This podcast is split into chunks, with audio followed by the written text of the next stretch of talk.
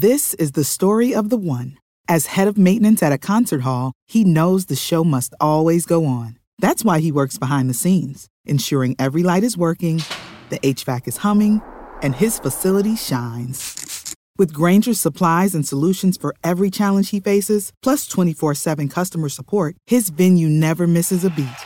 Call quickgranger.com or just stop by. Grainger, for the ones who get it done. When you need mealtime inspiration, it's worth shopping Kroger, where you'll find over 30,000 mouthwatering choices that excite your inner foodie. And no matter what tasty choice you make, you'll enjoy our everyday low prices, plus extra ways to save, like digital coupons worth over $600 each week. You can also save up to $1 off per gallon at the pump with fuel points. More savings and more inspiring flavors make shopping Kroger worth it every time. Kroger, fresh for everyone. Fuel restrictions apply.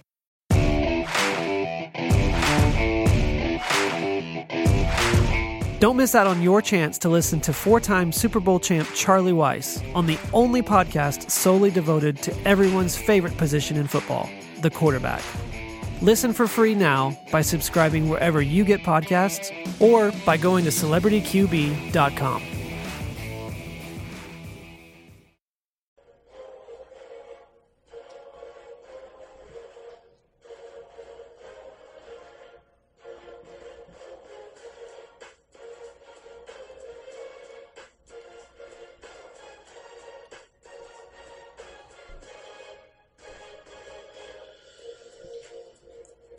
Welcome, welcome, welcome to another edition of the Fantasy Throwdown Podcast. I'm your host, Dwayne Calendar. Uh, we got a lot of chaos that just went on uh, tonight. So I was at the Rangers game, so I have no idea what exactly transpired.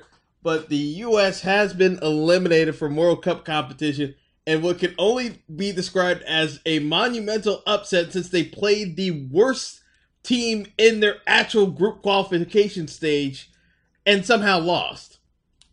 And knowing that they only needed to draw the match to qualify for the World Cup, this was about as simplistic a task as possible for the U.S. team, knowing that they were going to be playing a Trinidad and Tobago side that had already packed it in. They've been eliminated for months now and had nothing to play for. So uh, I'm gonna do a bit of a departure from the show since I did not watch watch uh, watch the match. I'm actually going to do a, call a friend segment for uh, my buddy Carlos, who is a Portugal and Brazil supporter, and obviously follows U.S. soccer as well, hoping that they'll be good someday. Which I already think is a pipe dream, but oh, this this should be glorious, glorious sound bites of uh, U.S. soccer and Sunil Gulati bashing because somebody's getting fired in U.S. soccer. I don't know exactly who's getting fired, but somebody's getting fired because this U.S. team sucked. It, there's no nice way of putting it. Uh, I mean, the fact that Christian Pulisic has such a lousy supporting cast at this stage of his young career, where he has no veterans that are of any worth, because Jozy Altidore, complete waste of space. And Michael Bradley has not been good for at least two and a half years. It's been that blatantly apparent. But, you know, got a lot to talk about. So, uh, gonna do a phone in segment and uh, we'll uh, we'll get the conversation started shortly. All right, Los, got you on the line now. Tell me what the fuck just happened because I really would like to know how the U.S. managed to lose to a Trinidad and Tobago squad that has been out of qualification for months, basically barely trained because so many guys are injured, and for the most part was just going to be packing it in. So, exactly how did they generate pressure on a U.S. squad that basically all they had to do was ball control and just wait out this game? Because, you know, I saw that there was an own goal, and from the looks of it, it looked like Howard was out of position on it anyway, but I you know, just take me through exactly how the first 10 minutes of the game went because, you know, in terms of basic strategy, the U.S. just needed to control the pace of play and just wear out Trinidad instead of trying to get all the goals at once. Well, I mean, listen, like most, uh, like most things, there's no one answer. Um, I think that it was a game where. Uh, we didn't play well, we didn't play hard, and then yeah, I mean things went against us. I mean that wasn't just an own goal; that was one of those you know freak bounces where I mean you couldn't have done any better if you were trying to place it exactly where it went with exactly the pace and exactly the arc that it had.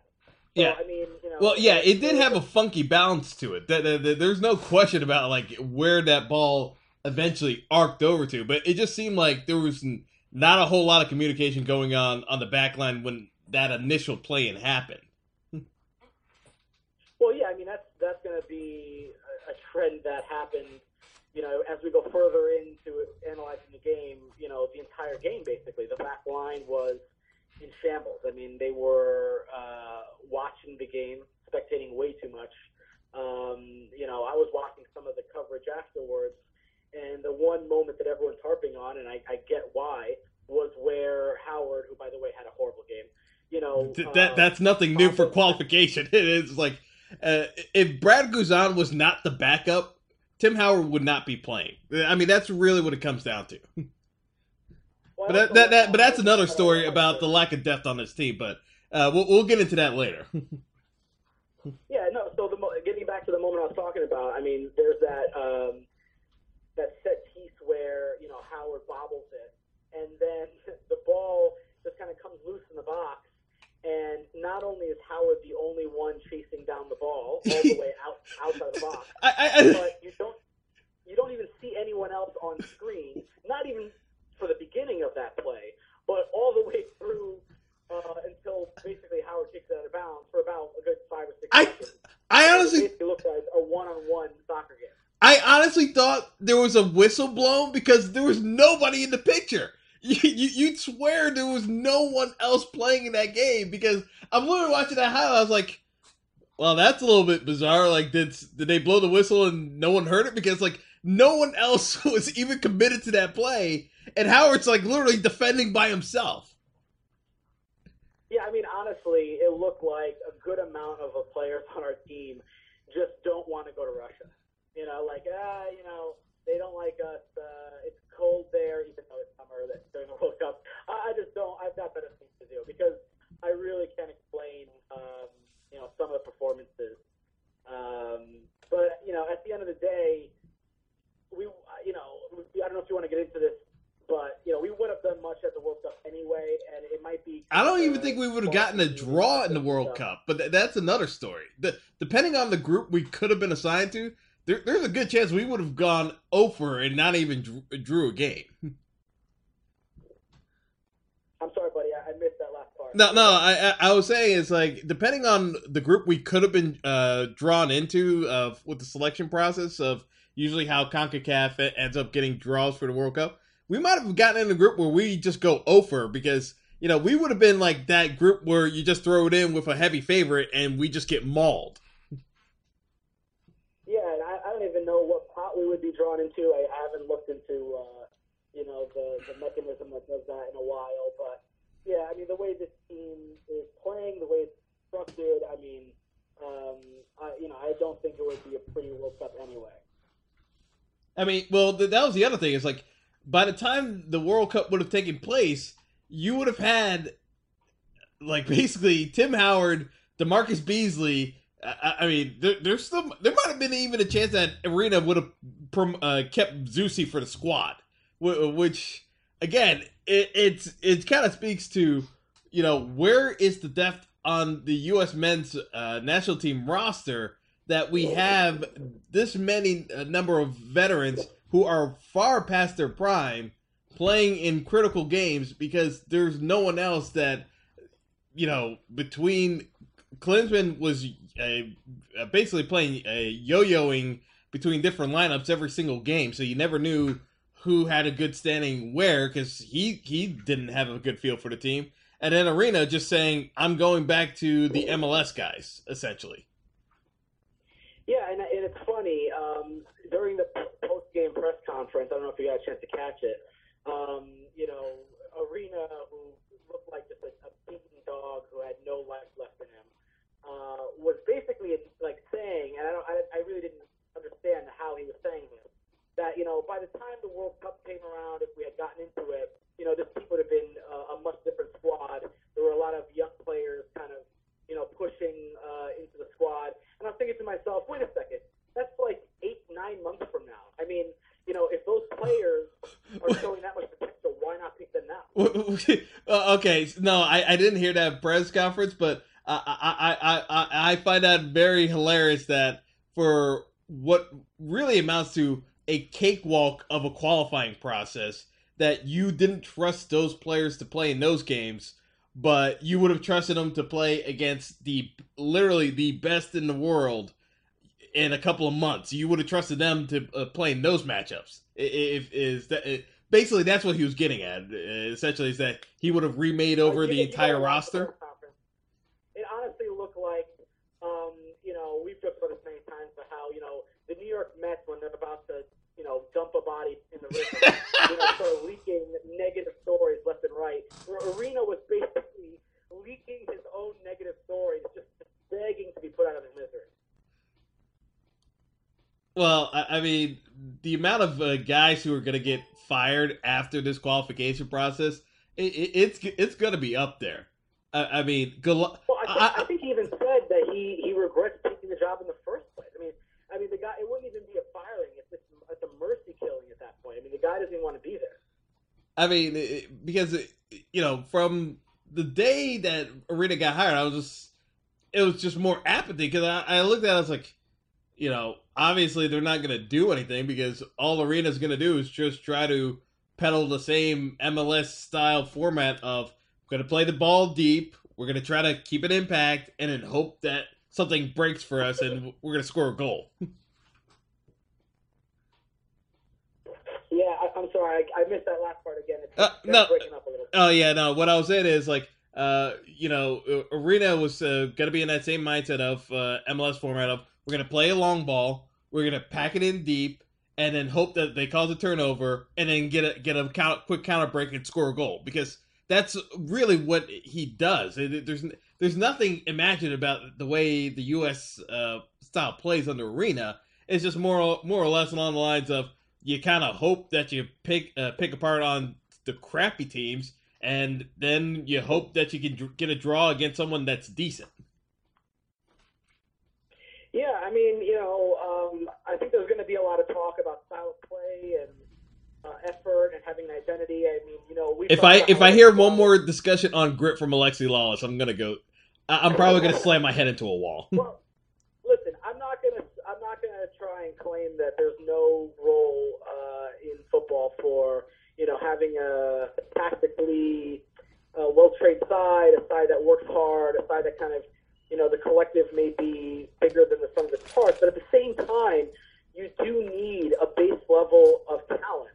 And I, I just think that some of these guys um, are just, you know, just not good enough. And it's a, it's a tired group of, you know, it, it, lack of talent and lack of of of, uh, of uh, heart. So it's it's really both. It's not one or the other. You know, someone like Altidore. I mean, the dude is 27. He's built like a tank. And goes down like a lamb. but he's he's he's soft. He's soft, and he's and he doesn't have the kind of skill to be able to just be nonchalant about the game. So, um, you know, it's it's a bit of both, to be honest. I, I'm I'm actually that's that's one of my few uh, highlights of not having to watch this team much longer is the fact that I don't have to watch Altidore just collapse over someone merely getting in his way and then looking at the ref as if he's going to get a call.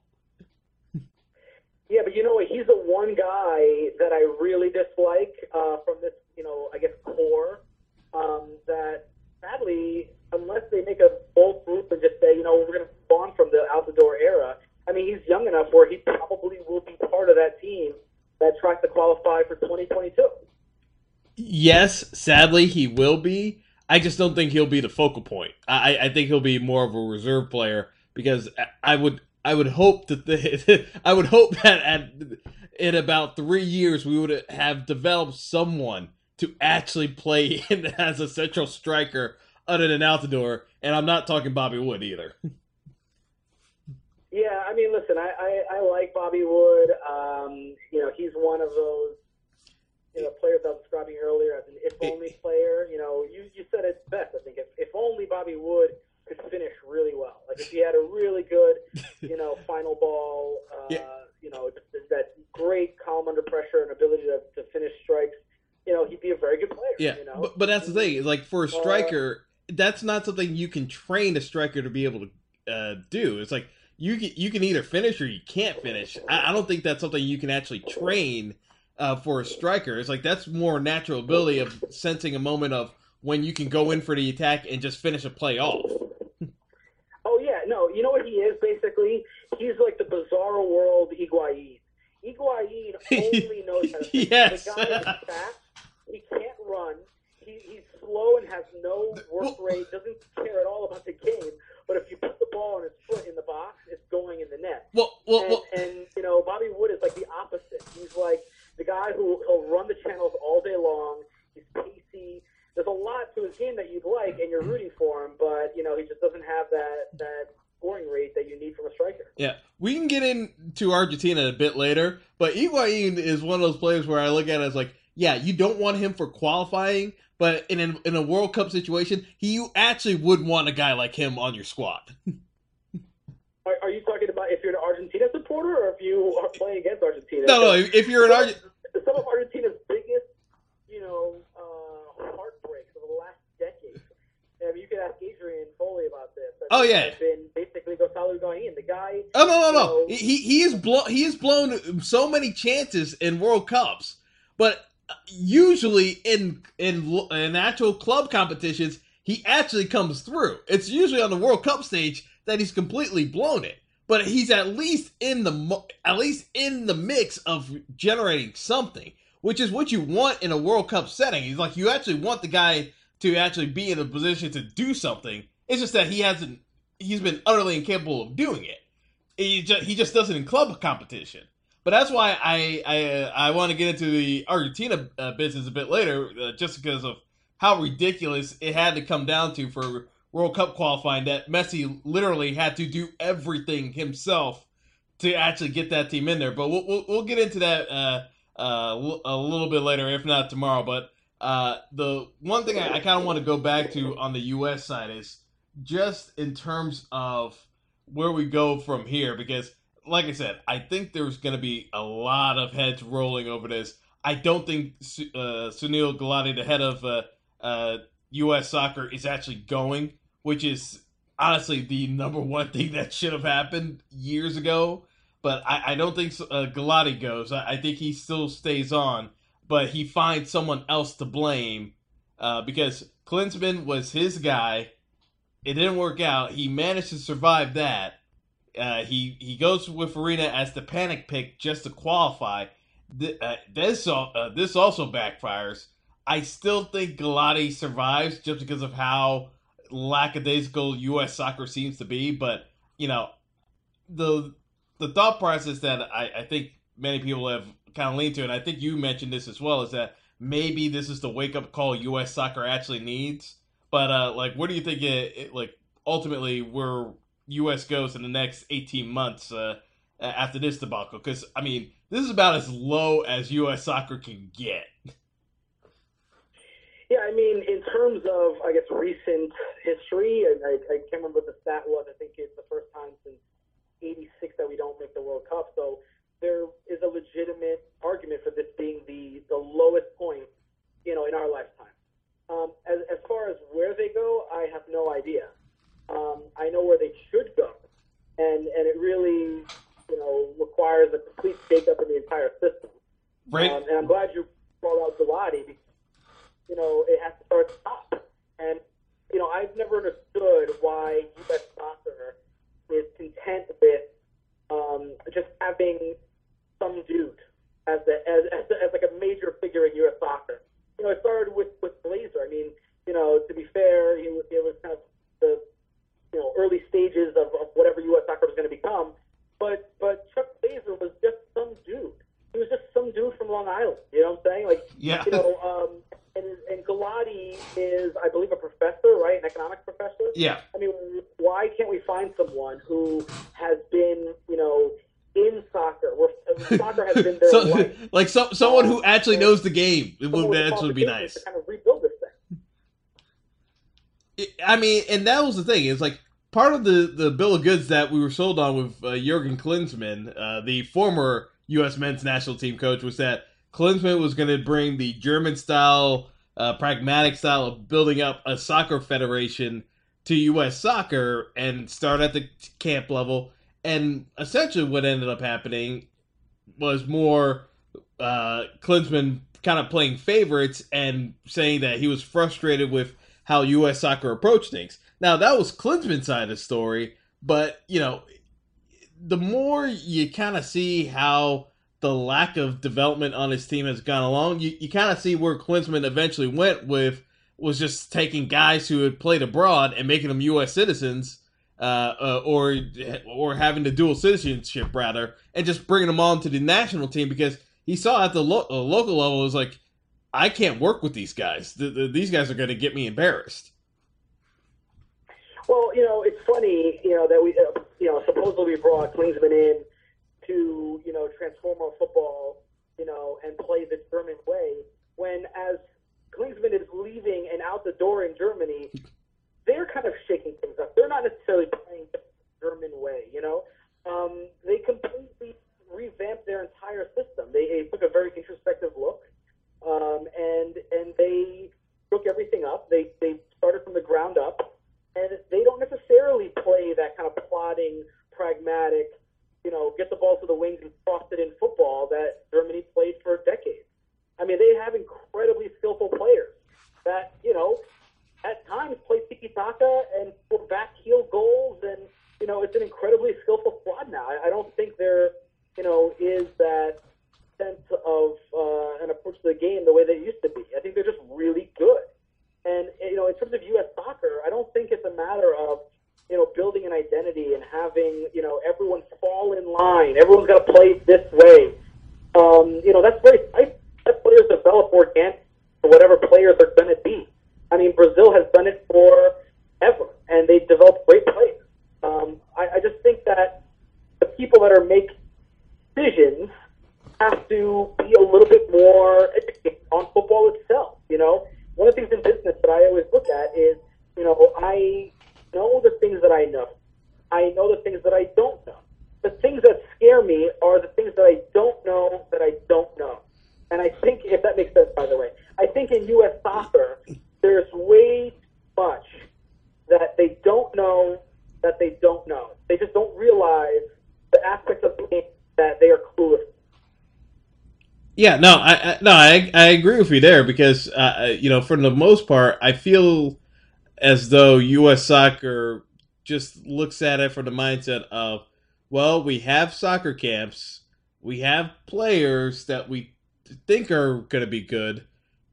Eventually, if we give them enough time playing together, they'll be good. Whereas in other countries, they kind of develop these players and, and, and hone on the fact that you know you need to be playing together. Whereas with the U.S., it, it seems to be more more or less along the lines of, "Hey, we got a guy. He might be good, and you know, let's focus all of our attention and efforts on this one guy here." and maybe this will be the next coming to uh, get us where we need to be going, rather than actually developing a mindset of this is how everyone needs to be playing, and let's see who's the best of the best out of this group. Because you know, as a whole, the U.S. top down is just lacking depth everywhere. It's like I, I can't think of a single spot outside of uh, Pulisic where the U.S. doesn't need a massive overhaul in players. It's like you have one or two players, but it, I mean, honestly, we even have that many injuries in this qualifying campaign uh, to speak of, and we still didn't really have anyone to go to. That that that's the scary part is the fact that everyone was relatively healthy, and we, you know, there was really no one to go to on the bench, and I and I think that was part of the reason why Klinsmann was like just throwing darts on the board to see, you know, with all these different pairings, is anyone actually good enough to play on this squad? Because I, I think he, I think I think he saw the, I think he saw the veterans just being more uh, of a drag than a. Uh,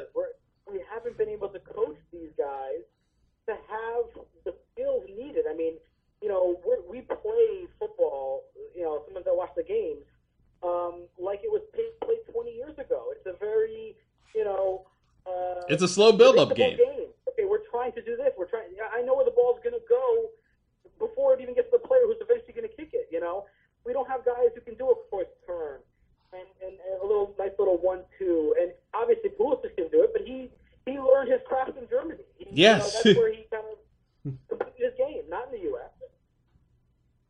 Eh, you know, exactly. It's like Pulisic is a byproduct of coaching elsewhere. it's a and, and we got to look at it, it's like, hey, this is our guy. And it's like, no, he's not really your guy. He's more of an import. He just happens to be U.S. born player, but that's not necessarily something you can hang your hat on. And I and I think that's the issue with U.S. soccer is they they want to hang their hat on things that they aren't actually directly responsible for. But but if you're going to try and you know develop these guys, and and you think you're going to use the current coaches you have, the current methods you have, it's just a matter of changing you know your approach to these players. It's not going to work. You have to start at a higher level. You have to literally, you know, come up with a system um, and a structure where you're going to develop good coaches first. And now this is a long game. This isn't this isn't a play for 2022. This is like you know spend the next five or six years just developing good coaches, and then after that you might only see the fruits of that reward in another you know 10 or 12 years. Uh, but that's what you need to do. You just need to have better coaches that know how to teach the skills at the highest level. I mean, my country, Portugal, we have the population like I don't even know. It's like as small as in New York City. We're the size of Connecticut, and we're a world power because we have some of the world's best coaches and best systems, and and our our academies are fantastic. That's what the U.S. used to do. Hey, Jesse Marsch is working on becoming coach in Denmark. Don't you question the U.S. coaches?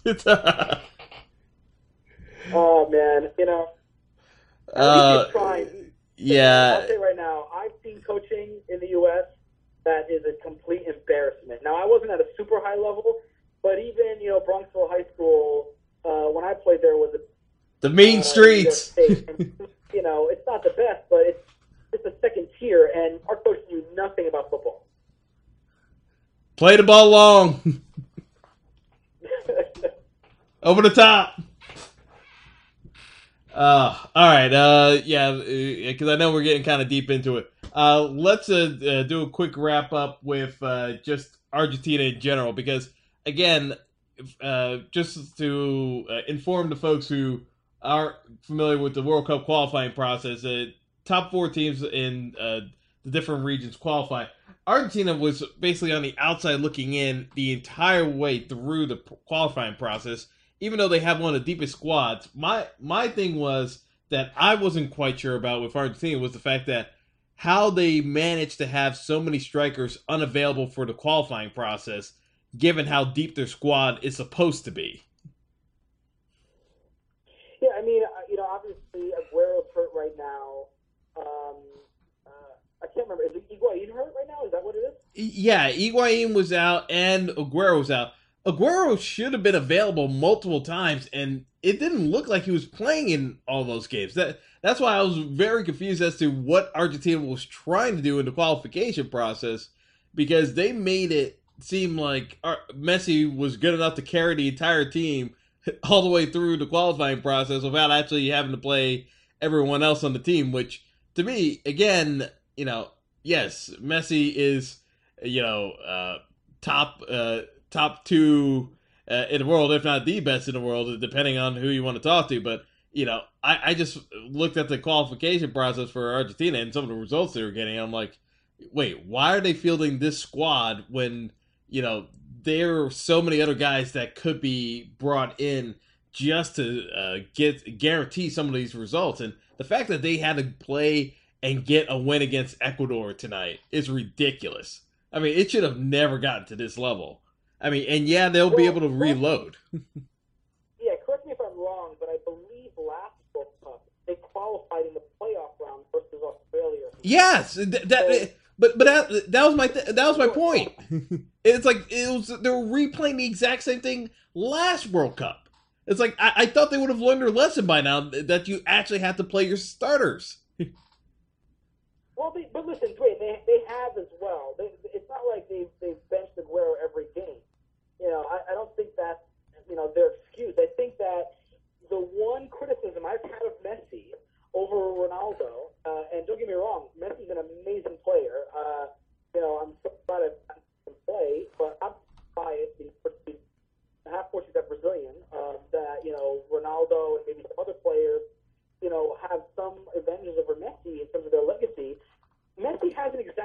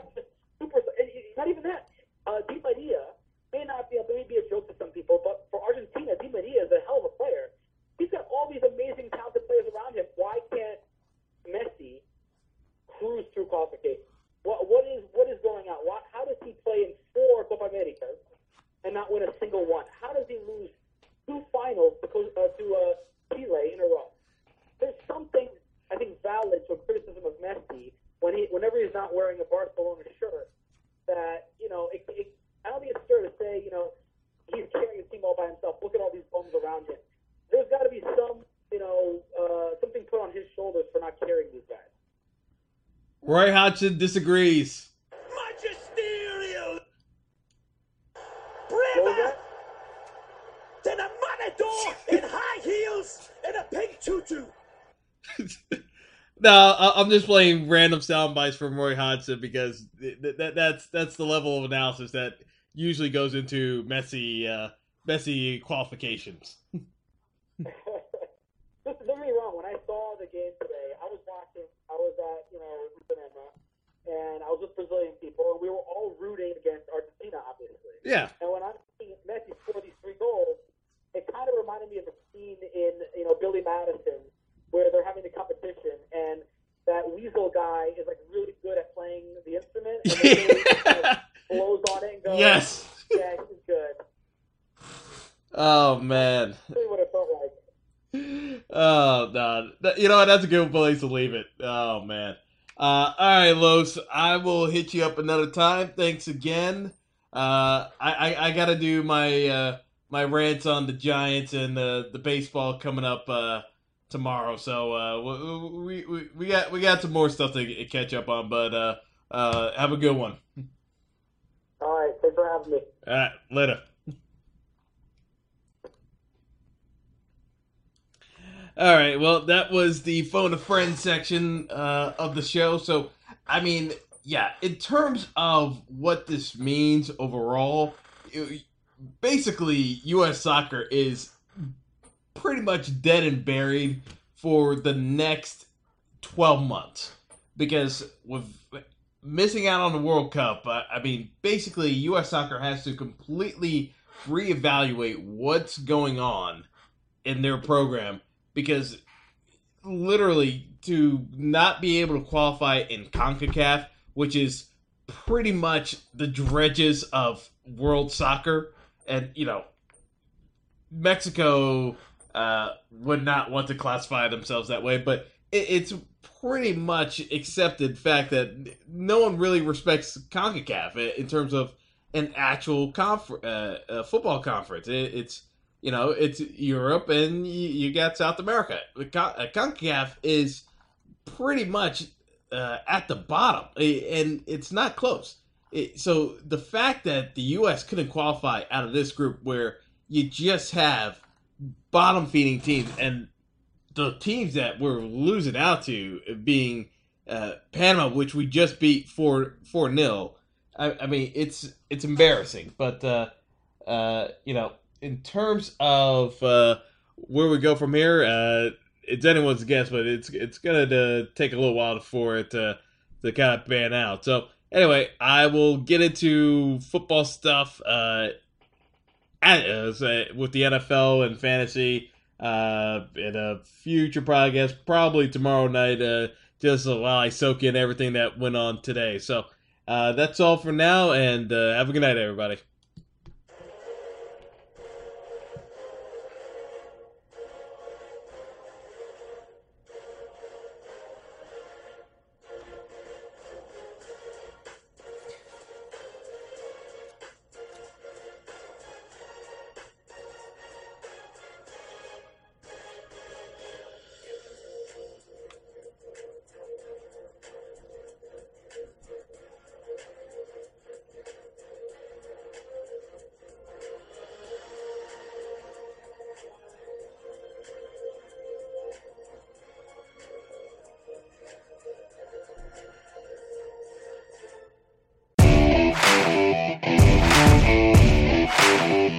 It's the most talked about position in all of sports, the quarterback.